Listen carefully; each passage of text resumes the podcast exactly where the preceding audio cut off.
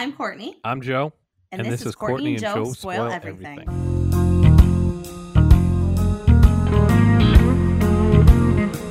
All right, Courtney, Patricia, Selena Brown, the 7th. Are you ready? Here I am. We are back, and we are doing episode 2, our final episode of Scandal. Yes. And we have a special guest today that we'll bring in, and we're pretty excited about that. Yes. Courtney, what'd you think? Let's see. I have a couple thoughts on this. I loved the pilot, obviously. I thought that by the end here, it was still good. It was still fast-paced, which I enjoyed. But it had kind of lost some of that quick editing, that quick talking, that personality. I think that it kind of went maybe into like a melodramatic tone a little bit more, but I still enjoyed it. I still thought there was value to it. I liked that they built up the relationships with one another. What did you think? I really think it was a hurry up and jam 8 things into one episode. Yeah. Like the wedding. That could have been a whole episode in itself. Yeah. Yeah. I mean, I don't know the backstory of that one, but yeah, for sure. Yeah, I don't. But you could think, this is going to be my first Parks and Rec reference, but, Leslie and Ben, that was a whole episode. Because they had built a relationship up during the show. So you want to let those people that have been rooting for that to have their moment and not just like... I mean, I understand the circumstances that are around it. They only got 10 minutes. They're about to get arrested. Right. Like all this stuff. So I totally get it. But at the same time, I'm like, come on. All right. It did that thing where it called back the pilot episode where you and I talked about, like, first of all, it started in like a dark, dingy basement again. And then second of all, it did that thing where it felt like it was the entire, like, one consistent day. Yep. So I think it kind of went along that same motif. And like you said, they had to fit a lot into that one very long day. When it began and when it ended, why did the TV anchor sound like the woman from the Popeyes chicken commercial? Oh my God. I thought she was like a Nancy Grace type person. Oh my God, that was the most drawn out, like bad Southern Louisiana accent I've ever heard. She's also in other Shondaland things. She was Ellis Gray on Grey's Anatomy, which is Meredith Grey's mother. So she's all in that realm too. There's a couple of them which I'll get to in a second. But did you see that your prediction panned out, or maybe you don't know? What you talked about? Being a gladiator, and you said, well, maybe the new girl's gladiator prophecy was to start her own firm, and the firm that was Olivia Pope's actually becomes that girl called Quinn Perkins and Associates, because Olivia goes back and works at the White House. So you called it again. I didn't even notice once again. I just can look at a show and be like, this is how it's going to end. Yes. Like, I just don't know how I just, in my brain, I'm just like this, and then I just make it happen. Yeah, like retroactively. Yeah, you did awesome with that. So, and this episode also started on the same bench outside the Thomas Jefferson Memorial. If you notice that, it was slightly adjacent to the bench where they ruined that intern's life. Yeah, there's a lot of those callbacks in this episode. There was a bunch, and it also she ended in the white coat that she started in. Yes, I loved it. And she did that, like, look at the White House. It's like, I'm over this shit. And just, like, kept walking. And I was like, yes, queen. I love it. And she's going to run away with the last president. Well, the new president, her name's Bellamy Young in real life. She plays Melanie Grant. She's in a show now, which I love, called Prodigal Son. She plays the mother. It's about a serial killer and that gets put away. And kind of the family is left to pick up the pieces. But the son who was originally in The Walking Dead as Jesus, he now plays the son who is a detective that solves homicides by using his dad's methods. Oh, okay. Like He's also Criminal Minds, CSI Miami, and Dirty Sexy Money. Nice. I don't know about that one. This is another thing, same as House of Cards, not to keep referencing House of Cards, but how did the first lady become the president again? Like... How on both shows, like that is not the realm of reality that I'm used to, but sure. Well, because they want it to happen. So they want Joe Biden to win, but him have a female VP and then just have her be the president. And that's how they're going to sneak in our first female president. Yeah. I like that. That's what's going to happen. So shall we introduce our guest? Yes. All right. So we are joined today by Sam Stone. Sam, Joe, and I work together at a production company outside of Boston. Sam kind of comes from the same film background as I do. He went to the Sydney Film School. He worked in some different movies, including Hachi, A Dog's Tale with Richard Gere. And then he kind of moved over to the tech side of things. So now he's kind of gladiating at a television company out in Boston. And say hi to the crowd, Sam. Hi, everybody. I'm sure you're over there smirking about all the crazy things that we're saying and trying to figure this out. Oh, there's so much to the show that's just like, it's a great show, but there's just so much that happens. So yeah, and it's again, this is 7 seasons long, so we're trying to piece together the very little knowledge that we know from the pilot till now. So Sam, as a longtime fan of the show, I know from experience from working with you, by you saying consider it handled whenever we would talk about if we had a task coming up. I know that you have a lot of blood, sweat, and tears into this show. What did you think of the finale? And I know you said you just rewatched it, so give us your thoughts on just the finale itself. And as a longtime fan, did it do it for you? Did it wrap it up? Did it make you feel comfortable with it, or did it leave more to be desired? Yeah, no, I mean, so it definitely did some things that I think a lot of series finales do, which they try to do the whole like tie it up in a bow and a nice package and like, you know, close out all these other like elements. And it does that a little bit. But I think most importantly, what it did is you probably all noticed in the main kind of plot of that episode that they're trying to extinguish this agency called B613. Yeah. And that's sort of a, for those of you who are like X-Files fans, that's sort of like the man, the smoking man kind of plot line that's going through the entire series. And as they were headed towards the series finale, I was kind of rolling my eyes somewhat because it was probably like the 20th time they tried to take down this agency. Oh the way they did it, specifically with Olivia's father, Eli/Rowan Pope, the amazing actor Joe Morton, I think. He's just incredible throughout the series, but he is the key to why they were actually able to do it properly this time. And so I definitely loved it for that because like as a viewer, I've always, you know, hated B613 and tried to get rid of it myself, so to speak. I love that. So yeah, he definitely stepped up. And I mean, from my understanding of some things that we just knew kind of going into this or have come about in our research, he wasn't always the kindest man. So I think maybe putting himself out there was probably also, a bold move on his part too. Yeah, no, totally. He, and he, in fact, in a previous season, he actually had he had been kind of one-upped by an even higher force than B613, which everybody had thought impossible because part of the reason that it always failed was because of him. He was always the one at the end who like outsmarted Olivia and her entire team or killed people or whatever. To see that development for him, they also have a lot of character development for him in the previous season. That was a huge deal. So I think at this point, he was kind of done with B613. So was Olivia. Everybody was. And so they were actually able to take it down. And I thought that was a really cool kind of way to kind of close the loop on the show. Nice. Great. That's awesome. Yeah, I can't wait to like deep dive into this thing because I have a lot of notes and thoughts and just different things that I picked up on. So one thing, obviously, like I said before, they're starting out in that basement again. Like it's calling back to that first time that she went down with her associate and they're meeting up with the Russians. So now we're going to meet up with this guy. And I actually have a little side note about that guy.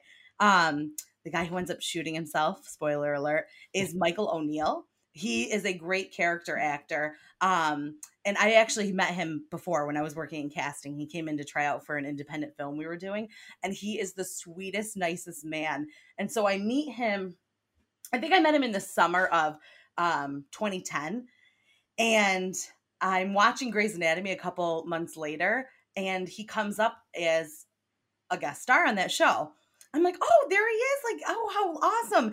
And it turns out he's the active shooter in the mass shooting episode, which is one of Grey's Anatomy's like most iconic episodes. He was, yeah. Yeah. So, and I remember at the time they would do interviews with him afterwards, and it kind of just like played on his mind that he had to be this character that was so bad, because he in real life is just this like really nice, down to earth man. I had to scratch my head and remember his actual character and kind of involvement with the plot line as I kind of watched the episode just kind of fresh. And he was a really interesting character because in the penultimate episode, when Olivia decides kind of on her own that they're going to get rid of B613, he's the one who kind of is putting her on trial, essentially, and subpoenaing her to say something. And she's the one who actually reveals it. And he's the one who's like most shocked, which he's kind of in this episode as well. He's kind of an overarching force. Well, also it ends with the gun bill, I guess, that he was working on being signed at the very end. So I must have been something they've been working on for, few episodes or seasons, so I figured that was like a big deal if they like zoomed into the page, because I had to pause the TV so I could read it, because it was such a quick cut.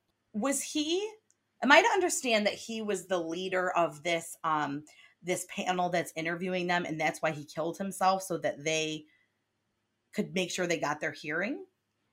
So his role was that he had been, I believe, I have to look it up myself, but he had been working in cahoots with Cyrus. So you know who Cyrus is, right? I do. So Cyrus, I mean, everybody on the show is as much about all the silly stuff like B613 and all of the kind of drama as it is about power. And they mentioned power a lot and what power means in context of DC and like individual power. And so Cyrus and Olivia always are conflicting for power of the Oval.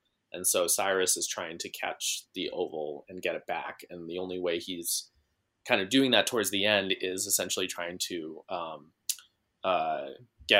get Melly out of the way and become president himself. And so he uses him to get there. Right. Yeah. He started out in the pilot, and I was like, oh, I love this guy, because I enjoy Jeff Perry as an actor. Back in the day when My So-Called Life was on, he was on that. And I like him. So I was like, oh, he's here. And he seemed like a put together guy. And then all of a sudden cut to here, and I'm like, oh, he's the bad guy. Like, it was a shock. There's definitely a lot. I mean, that's the thing, right? Like, I think it was even a few episodes in, you learn that he's not the nicest guy, and he will do anything for power. And he and Olivia kind of ruffle feathers a lot, like throughout the series. But there's plenty of events that happen in the series enough that make you just realize how dark and twisted a person he is. So in a previous season, you learn at the very end of the season that he's kind of responsible for the full season Who Shot JR kind of plot. Oh, they do that kind of thing. I love that. Yeah. And he's the one responsible, and you find out, and it's the most chilling thing that you find out, that he's been responsible for this thing that actually has impacted him a lot. It like pushes him through prison, almost kills him himself. Like, but yet you find out how twisted he is. Interesting. I also thought, and I don't know how much you guys know about Scott Foley, but I was like, oh, Scott Foley is like a gun for hire. I'm like, he's usually like these like cute, heartwarming characters, like Felicity type thing. And now he's like some cold-blooded killer, which I thought, I'm like, this is different. Yeah, so he's in Scream 3. You're a huge Scream fan. I am. He's in Dawson's Creek. So I was like, ooh, this is weird. He's also in all of my favorite things, Felicity and Grey's Anatomy. So like, yeah, he is a TV guy. So through and through. But that Scream 3, I saw that. I was like, oh boy, Courtney's going to know exactly who this is. Oh yeah. I followed him for a long, long time. And I did like that moment he had with Olivia, because it seemed like obviously they had a relationship at some time. And I was like, oh, there is a heart in him. But when he said like, I can basically kill people with no problem, I'm like, ooh, like that's pretty cold blooded for him. So I Scandal wikied it. Apparently they were in a relationship, at like on and off relationships throughout the show, and she would bounce between the president, or the former president, or they call him Fitz, and him, kind of just pinballing back and forth, and it would lead to like different things that would come up, or certain events would happen and she'd run back to him. But also my favorite interaction with him is when he goes up to David. David is played by Joshua Molina. He is like a political guy. He was in Few Good Men, in The Line of Fire. He was on The West Wing as well. Yeah, West Wing. He's also in Big Bang Theory. Yep. He's and also the dean. Yeah, and a show that I like, which is kind of like, it's called In Plain Sight. It's about people that go in the protective services. Yeah. Protective services. I thought that was a pretty cool show, but he's in that too. But when he goes up and he's like, I'm not your bitch. You're the bitch. That was bold, because he kind of almost comes off a little dorky. But then when he did that, I was like, oh, he's a badass. Well, as a guy who's supposed to be the attorney general, like, I want you to have some balls. Like, I want you to be able to be like, no, fuck you. I'm not just going to get bullied around.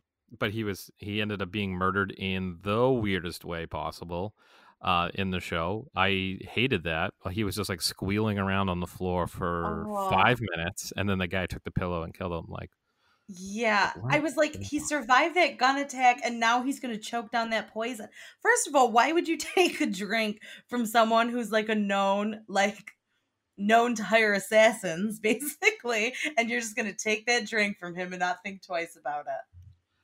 Well, it's kind of funny that he ends up with a redhead too, so they kind of keep it all in this little family. Yeah, I like that. She needed love, because I think, as we talked about in the pilot, like, she definitely loved that one guy who was only around for one season, and now like she needed that love, and now that's also been ripped away, that poor girl. Darby Sandsfield's character, Abby, she develops like in her character throughout the show as well. Like, they have her, I think it was funny how you were saying how, I think Courtney, you were saying that you really enjoyed her in the pilot. Yeah. Right? Yeah, she's like definitely very. She has these kind of funny quips and things that she says about like, her political beliefs, or about somebody that they're fixing or whatever. But she really kind of comes into her own, both through, she actually starts I think dating David early on, like in season 2 or something, and they kind of have an off and on again thing. And she even dates another fixer who's a major character throughout the series. And so I think it's just seeing her and like kind of her relationship with Olivia and the others on the team is just, it's amazing. Yeah, she's kind of almost like a comic relief in her own way, like in the pilot when she was like, yes, I do know I'm a bitch. Like, it was just so funny. She's quick-witted. The one thing that I like flabbergasted me here was when Quinn Perkins says, I'm Quinn Perkins, formerly Lindsay Dwyer. And I was like, what's this? Like, that is a throwback. That is a great one. I was going to say, was she in the witness protection? Did she have like a fake identity? Like, what is up with it? So I really liked how you guys were saying, I think one of you said, maybe it was you, Joe, said about the pilot that you kind of thought that she had some sort of backstory, right? Because she's kind of deer in the headlights, right? In the pilot, she doesn't know what she's doing. It's kind of humorous, right? She's kind of standing in for all of us. But towards the end of season 1 and the beginning of season 2, for like several episodes, you discover she has this whole backstory, right? Of where she had that former identity, Lindsay Dwyer, and she essentially was part of a larger plot of trying to steal the election in the previous election cycle. Oh, okay. That's like a huge major plot point. Okay. And so anyway, so she was part of that, and she was kidnapped and brought over to D.C. by Olivia's team to protect her from people who potentially wanted to kill her or put her away. And so that's why she changes her name. So I thought it was funny. I think it was you, Courtney, who said that, here's this person who's a lawyer and kind of is not, so scandalized. Like, so, yeah. Right? Because she is a lawyer, and they go into that history and everything about passing the bar and everything like that. But, she's still just very shooken up by this whole experience of escaping, almost being put in jail. That explains why she's so spastic in the beginning. Okay, I like that. Another love story we find out is that Olivia married the president. Oh, they're married? Yes. So so I don't know if you remember this, but in the first episode we were talking, and you told me to look at the cover art. Well, I typed in cover art, and a photo of them getting married popped up, and I was like, well, There goes everything. Oh my gosh. Oh, I guess I didn't realize. And you know, I gotta say, his former wife is super nice to her for her being his mistress. So they form a team, and Olivia is her campaign manager, because they do get married, Olivia and Fitz. But then he kind of becomes really controlling, like in a kind of like Dollhouse, like Henrik Ibsen Dollhouse kind of way. Oh. And like, at least for like a couple episodes, and she doesn't want to be in the role of a first lady. Like, that's not her. Like, she doesn't want to be, you know, scheduling soirees and you know, right, these kind of things. So she leaves, and she joins with Melly and runs her campaign. So that's why at the end she has a portrait, because she was technically a first lady. She's also just an influential person, right? The National Portrait Gallery has a lot of people who are just influential. Yeah, because I thought that was a really special moment when like the two sisters are there kind of holding hands and one looks at the other, and it's like someone that they can look up to, because I think, I don't know if you heard of Sam in the first one, she, Olivia Pope, was the first female dramatic protagonist that's an African-American woman since 1974. So I think it was nice to carry that kind of torch. And as we know, after this, then it came How to Get Away with Murder. So it kind of started that whole thing. I thought that was sweet. So two things. How to Get Away with Murder actually had a cross episode with this. Oh, I didn't do that. Which is kind of weird. But also, I took it as Olivia then becomes the president. Well, that's what I wanted. In the future, because she was in the presidential gallery. Oh, so if you've ever been to the National Portrait Gallery, all the presidents are kind of together. And then you have like Michelle Obama is like on the other side of the whole place, because that's like the number one that you want to see is like Michelle and Barack, and they're put aside just because of the amount of people that come. But usually all the presidents are together, and I took it as in the future she will be the president because it had a We the People dress on. Maybe it was like a little flash forward then. A or B, guys. A or B. A or B. Most uncomfortable sex request ever. That's a very Shondaland thing. That's a very Fitz and Olivia thing. It's funny. I want to touch on that scene real quick. In that scene, and then also in the scene with Jake at the jail at the end, you'll hear two audio tracks in the background. The first one is I don't know the name of the second one, unfortunately, but the first one is by the album Leaf, called The Light, and it's the theme, like Olivia and Fitz's love theme, or Olitz, as our fan base is called. Olitz, or the fan base, of that relationship is called. Yeah. And so they play that song time and time again. So like to hear it again in the finale, of course, is just like it brings all the emotion. Yeah. And then he's just like, and he couldn't even be like a little more romantic about it. Be like, all right, like come kiss me. He's like, take off your clothes. Like, what? Like, she's trying to talk to you about this like really emotional thing. He's just like, drop trowel. You recognize a phrase, knowing my fandom and having worked with me when I was, you know, watching the show. Did you notice a phrase that Jake said? I don't know if it rung any bells, but it was standing in the sun. Oh, yes. Yes. Now that you say that, yeah. So standing in the sun, and you probably saw he was in the final kind of montage and scenes. He's kind of dreaming about Olivia on a beach, right? Yes. So yeah. At the end, I mentioned an island, and I was like, "What is this?" They went to an island at the end of season 3, at the beginning of season 4, I think, because she basically kind of put her hands up and was like, "I'm done with DC. I'm escaping. I'm leaving." So she leaves for 6 months. It was kind of like a flash forward situation. Okay. And so. So they stay on the island, and she gets some sort of correspondence to come back from somebody, and he doesn't want her to go because they're having such a great time. And so that's what's standing in the sun. Oh, I was going to say, Sam, can you explain another phrase to me? White hats. Oh, yes. I wrote that too. Because we got gladiator suits. So gladiator suits.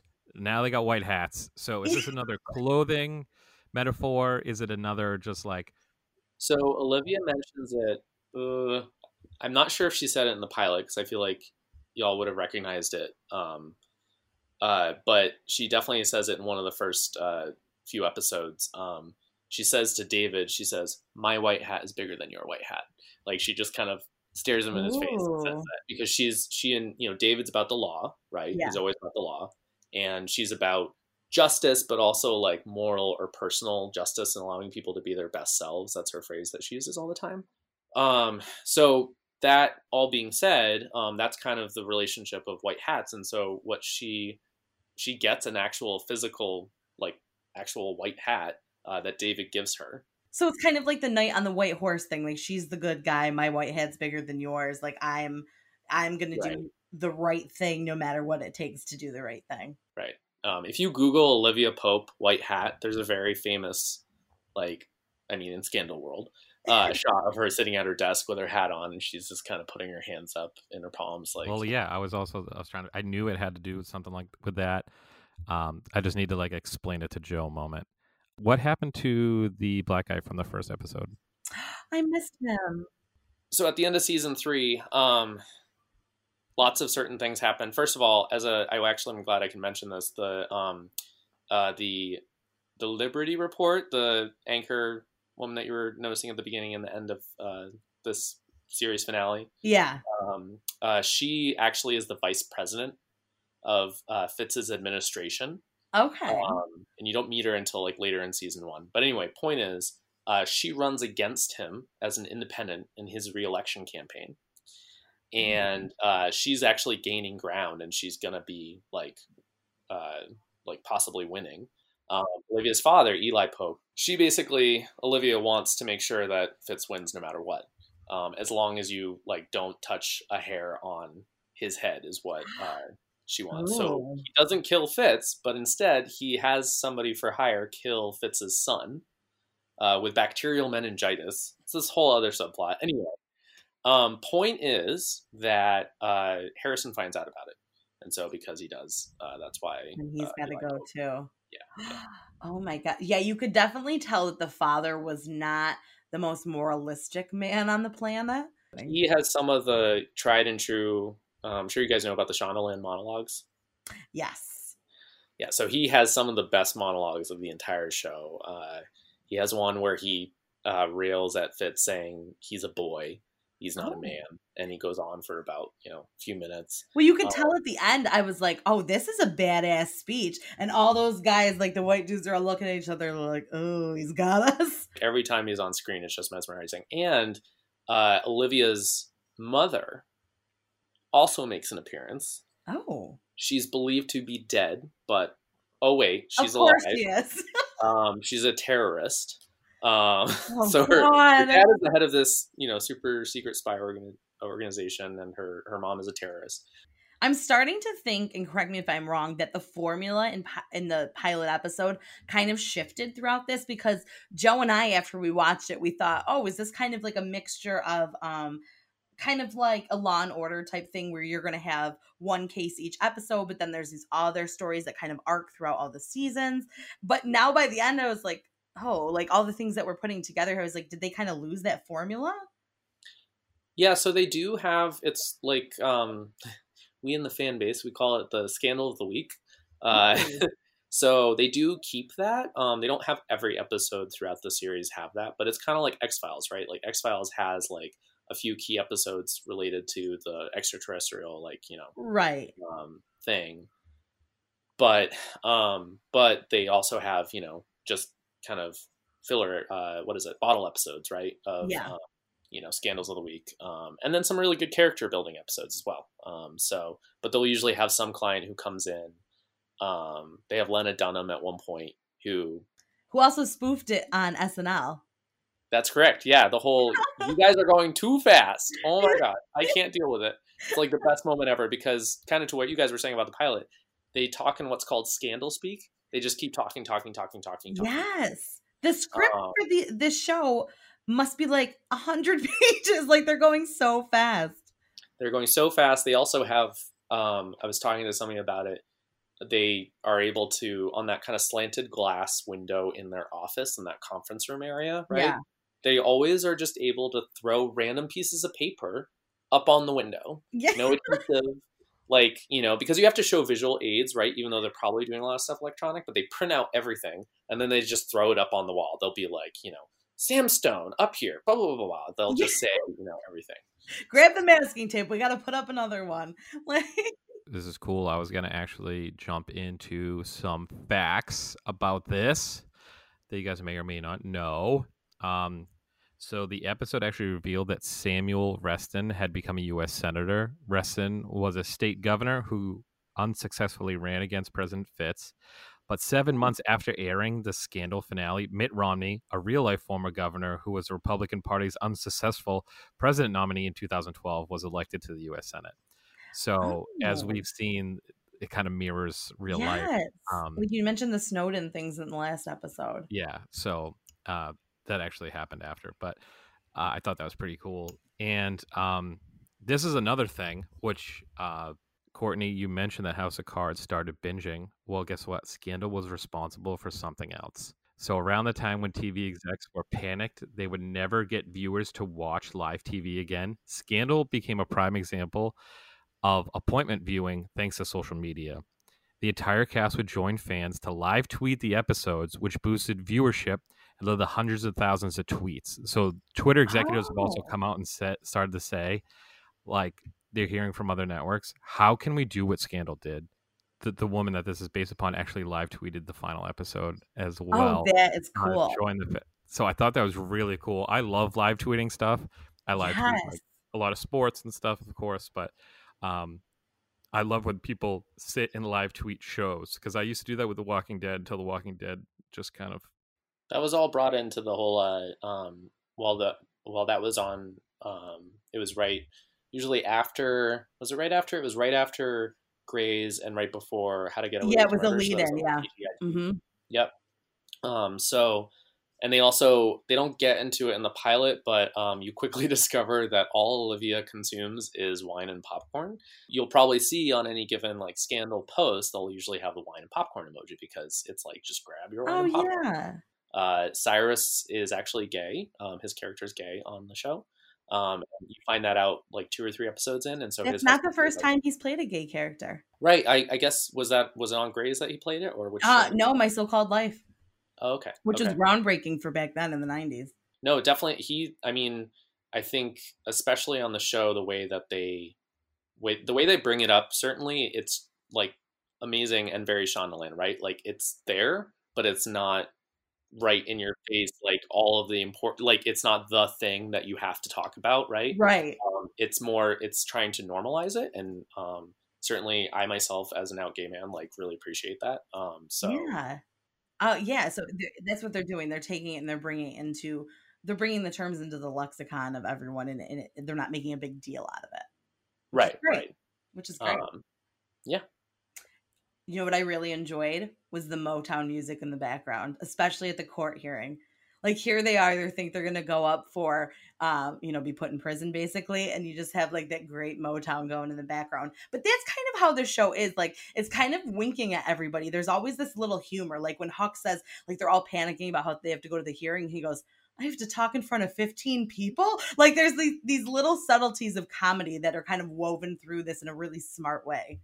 There are also, again, all the catchphrases, right? And this happens with every show, but every kind of show has those catchphrases that, you know, just keep on going. Like any given poster that you'll see, like word art about, kind of clouds about Scandal will have things like, it's handled, over a cliff, which is the title of the episode. Yeah. Referring all the way back to season 1 of this phrase that Abby starts that they all use on the team, which is, we'll do whatever it takes over a cliff. Like we'll just die if we have to. Okay. So that's another one. And I really appreciate what you guys noticed about Henry Ian Cusick. Yes. Who I also knew from Lost, and I was like, Desmond, he's on the show. That's awesome. Yeah. And then he wasn't, right? He just kind of. So he was in the pilot, but he disappears. Where does he go? Because I enjoyed him. He goes to Boston. Don't we all? Leaves DC for family life and such, and he and they never really resolved that. And later on in season 4, they actually bring him back very briefly because Olivia, she's kidnapped, and for a series of about 3 or 4 episodes, she's being either traded on the black market or like to be sold to the highest bidder as an informant, essentially. So anyway, so they have a whole series of episodes about that. But the final person who actually bids and gets her out of there is the guy that Ian Cusick plays. Well, that's nice. I mean, I had to look it up after the other episode, and I think that he ultimately just wasn't a fit for this. He was barely there for all of 5 minutes in the episode, but it was amazing when you see him because it was just incredibly emotional to see him back. Yeah, and they're supposed to be friends, like not just associates, but friends. He probably just sold that diamond ring that she gave him. He sold one of the Super Bowl rings to get her back. One of the things that the old lady threw off the back of the Titanic into a ring. I love when they bring, even if they were short-lived there, I do love when they bring someone back. It's just, again, not to pick on House of Cards, but when we talked about that and I was like watching the series finale, I was like, none of these people were in the pilot except for Robin Wright. And I was like, it's kind of a bummer, they probably killed everybody off, but still in all, you like when somebody comes back for something. Right. That was important too. I think Shonda, or maybe it was Betsy Beers who, is one of the executive producers at Shondaland. Yeah. Somebody in an interview said that it was important to have that closure of that character because they never had it, right? And it was literally just because of the behind the scenes, he decided to do some other project besides Scandal. So right. Well, the thing I liked about the character development of the new girl, so I just come up with nicknames for people in my head, I'm sorry. And for those who can't see at home, I decided just to lay down. Because I was just like, I'm going to get comfy because this is, I'm having fun. Okay. So the new girl in the beginning, she tells Olivia to shut up. Yes, I loved that. Girl. I was just like, did you see Olivia's face? She's like, but also at the end, she goes, guys, we're not going to jail. That's it. We did it. Good guys win. And the other girl's like, my fucking boyfriend died. Like, obviously we didn't win. And she's like, just shitting down the redhead's throat and be like, oh yeah, we won, like we're gonna do it, like nothing happened, we got out of this unscathed basically. And she's like, no we didn't, the good guy died. Yes. Yeah, I thought that was sad. I jotted that down too. I was like, oh stop. And he seemed like he was like, because he was the attorney general, he probably really helped them out with a lot of things and he seemed super like nice, and then it's like, no, he's toast now. Well, he seemed like a pure character. Yeah, did you find that they killed off a lot? I mean, I'm glad that most of the core people were still here. I'm a little disappointed that they killed Harrison, but did you find that they killed off a lot of people that you had met throughout the seasons? No, they really didn't. They almost killed off a few different people. They left on a cliffhanger at the end of an episode with almost killing off Scott Foley. Oh, okay. From like a horrible, brutal stabbing that you unfortunately have to like watch through. It's like awful to watch. Olivia, right? Her character arc is in terms of the whole like white hats thing, right? She always wants to do the best for her clients. She always wants to get justice for people, even if it kind of skirts the law or bends the law a little bit. And sometimes she walks into the dark. She doesn't stay in the light as she likes to tell people. Yeah. And so she sometimes goes and does something that kills people, or like she'll have Huck kill somebody because Huck also used to work for B613. That's a whole thing that you learn. But anyway, she has this full arc where all the way into the final season, at the beginning of the final season, she is the chief of staff for Melly, but she's also the head of B613 herself. That's why Quinn Perkins, an associate, lives on, but she goes to the dark side. And then the final few episodes of that season are about her redeeming herself and getting away from B613 and all that. That's interesting. Yeah, I mean, like we touched on in the pilot, I think this whole thing goes back to her growth. I mean, we're watching these different stories unfold. There's a lot of drama. There's a lot of this and that. But I think it's also mostly fighting with herself and her trying to understand who she really is, in her relationships, in her work relationships, everything. She doesn't really have a good understanding of her own emotions. And I think by the end, that's kind of developed more. I mean, when she's having that conversation with Fitz and she's in tears, do you want to talk about feelings? Do you option B that we all love so much? But I think she's kind of gotten to a realm where she's learned herself. And when she walks away from President Millie Grant, that's her being like, no, I know myself. I know what I want next. So also a weird amount of this cast has worked together before, which we have alluded to. So Tony, they all do in Shondaland, man. Yeah. Tony Goldwyn. So Fitz, yep. And Kate Burton have played husband and wife twice on a Showtime movie called Love Matters. And later, in a New York production of The Water's Edge, where Burton murdered Goldwyn's character in the play. But Burton's affairs with fellow White House staffers don't end there. She and Jeff Perry's character divorced on Grey's Anatomy. Also, Bellamy Young and Joe Morton, Eli Pope, a.k.a. Rowan Pope, a.k.a. Papa Pope, played an attorney and her client, respectively, on the X-Files episode Red Rum. So shout out X-Files once again in this conversation. Ooh. I know, Sam, you've mentioned X-Files a few times, so I thought that was kind of cool. That. That's great. Fitz is actually, I can never not look at him and see the guy from Ghost with Patrick Swayze. Well, actually, there was, now that you mentioned that, there was a Ghost shout out in this series. So apparently in season 2, they say, Molly, you in danger, girl. And it's a quote from Whoopi Goldberg's character. Yeah, which is featured Goldwyn as Carl Brunner. And so that they did do a ghost shutout because obviously she was a ghost. So I love that. His character is pretty great. I mean, he's just incredible on screen, certainly. But he, I think off camera, there's a really good, if you Google it, there's a really funny kind of art meets life photo of him and Bellamy Young, and then Barack and Michelle Obama. Ah! And it's the weirdest. It's like you're looking at it, you're like, oh my goodness! Like, and he even he's I think he's pretty politically active as well. And he spoke at least to introduce somebody. He spoke at the 2016 Democratic National Convention, and it was really weird watching him speak. It's funny. Well, you know, when you can bring that pop culture into politics, they like to do that. They want people to come out and vote. I actually really enjoyed Bellamy Young, Millie Grant, even though we didn't see her much. Like in the pilot, we saw her for like 2.5 seconds, and here we got a little exposure to her, but I liked her like vulnerability when she's looking at the portrait and she's like, oh, this looks like a portrait of the first lady. And the guy's like, no, you're the president. Like, I loved her kind of softness that she had.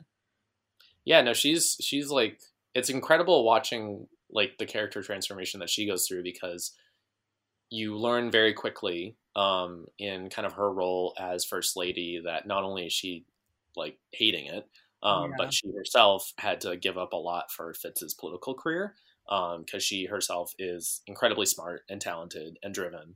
And so that's why I was so happy to see that they did something with her character towards like going to the Oval and everything.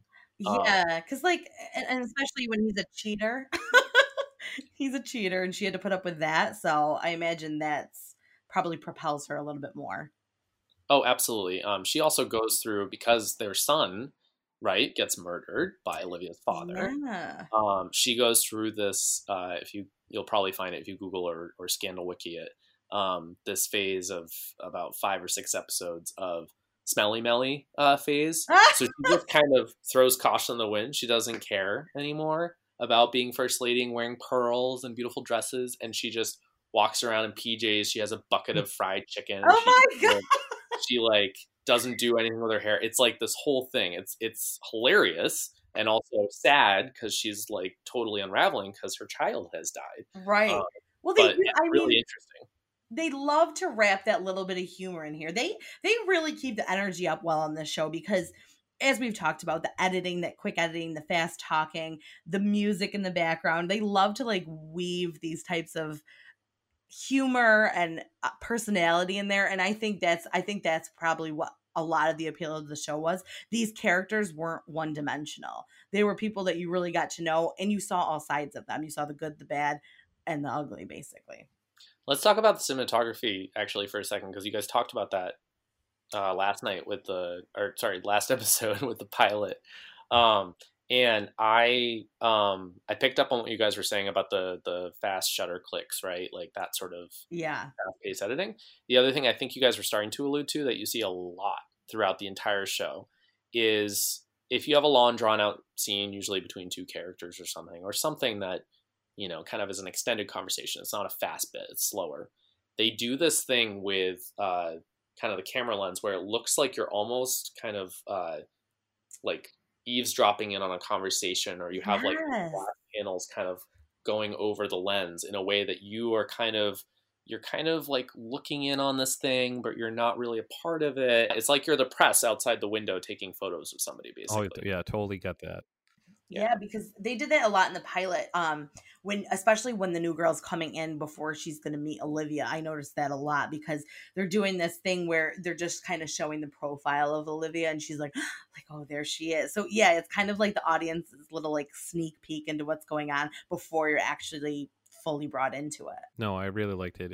It made it seem like you were not necessarily like part of the team, but you were like eavesdropping in the whole time. Yeah. Like, yeah, you're kind of that fly on the wall. Mm-hmm. And that's why they did that overhead cam in the Oval Office.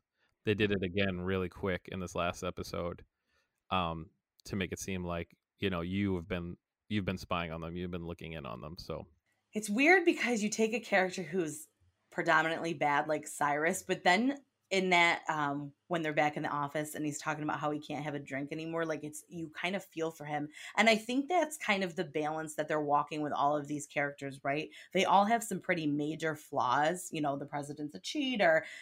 Olivia kind of goes back and forth between the good and the bad, but they're always, at the end of the day, they're still people, and you kind of feel for them on both fronts. Yeah, no, they definitely, I think they touch upon that a lot. Throughout the show, but certainly the idea of like what happens when you essentially sell your soul. Abby is at one point the chief of staff herself, and she ends up having to do something to save Fitz's presidency and going against what Olivia wants to do. Oh. And it shows a lot of, you know, initiative and grit and bravery on Abby's part. It goes against everything that Olivia wants her to do, and Olivia gets angry at her as well. It's an amazing moment because it's, you know, Abby has to sell her soul and go to the dark side. And it's kind of also that thing where they're not holding Olivia up as like an icon anymore. Like when the girl told her to shut up, it's like they've all kind of leveled the playing field here, and they're on the same level as her now because they fought their way to be there. Exactly. So would you guys, obviously, Sam, you're a total lover of the show. Joe, would you recommend that others watch this? 1,000%.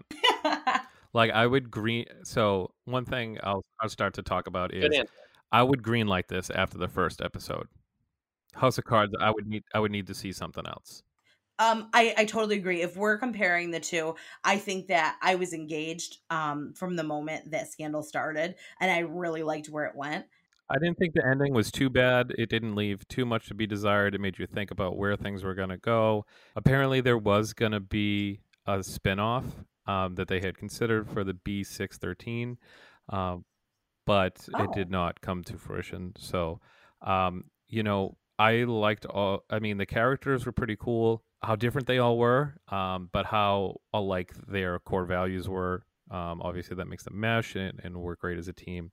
Yeah, agreed. And I think you get to see their growth because I think when the new girl came on in the pilot, I was like, oh, I don't know how well she meshes with this crowd, but now she's really found her footing there. So I think it's also, it's an ensemble drama too. So, you know, it's about their relationships too. So for that reason, I'd recommend it too. I enjoyed it. Sam, I have a question for you. If you could kill off one character from the pilot and have them not affect the finale, what character would you get rid of? Obviously, there was a character that got killed that we mentioned, but the ones that survived, who would you kill? That is a really good question. I would probably, I hate to do this, it might be Abby. I thought the same. I thought you were going to say that. Because as much as I love Abby, and she's kind of, it's interesting you mentioned Quinn standing in for the audience. Abby kind of tends to stand in for the audience as well. Yeah. She's kind of the, for lack of a better phrase, the straight man character. Yeah, she's technically like a dupe, though. You could get rid of her, and it still wouldn't affect the overall viewership and the way you view the show. All right, thank you, Sam. It is so awesome to see you again. I haven't talked to you in years. Yeah, you were the first person we thought of when we knew we were going to do Scandal. Oh, yes. We're like, oh, we have the perfect person. I was super excited. Sam, if you have other shows, love to have you back. I hope you, the fans at home, enjoyed it. Make sure to tune in as we will start our next show. I'm actually, you want to know what? I'm not going to give it away. You're going to have to stay tuned to see what show we end up doing. Yeah. And make sure to follow us on Instagram at SpoilEverythingPod. Make sure to reach out, recommendations, anything you'd like to see. You hate us, you love us, whatever. I don't care. Reach out. Let me know what you guys think. And we'll see you next time. Bye.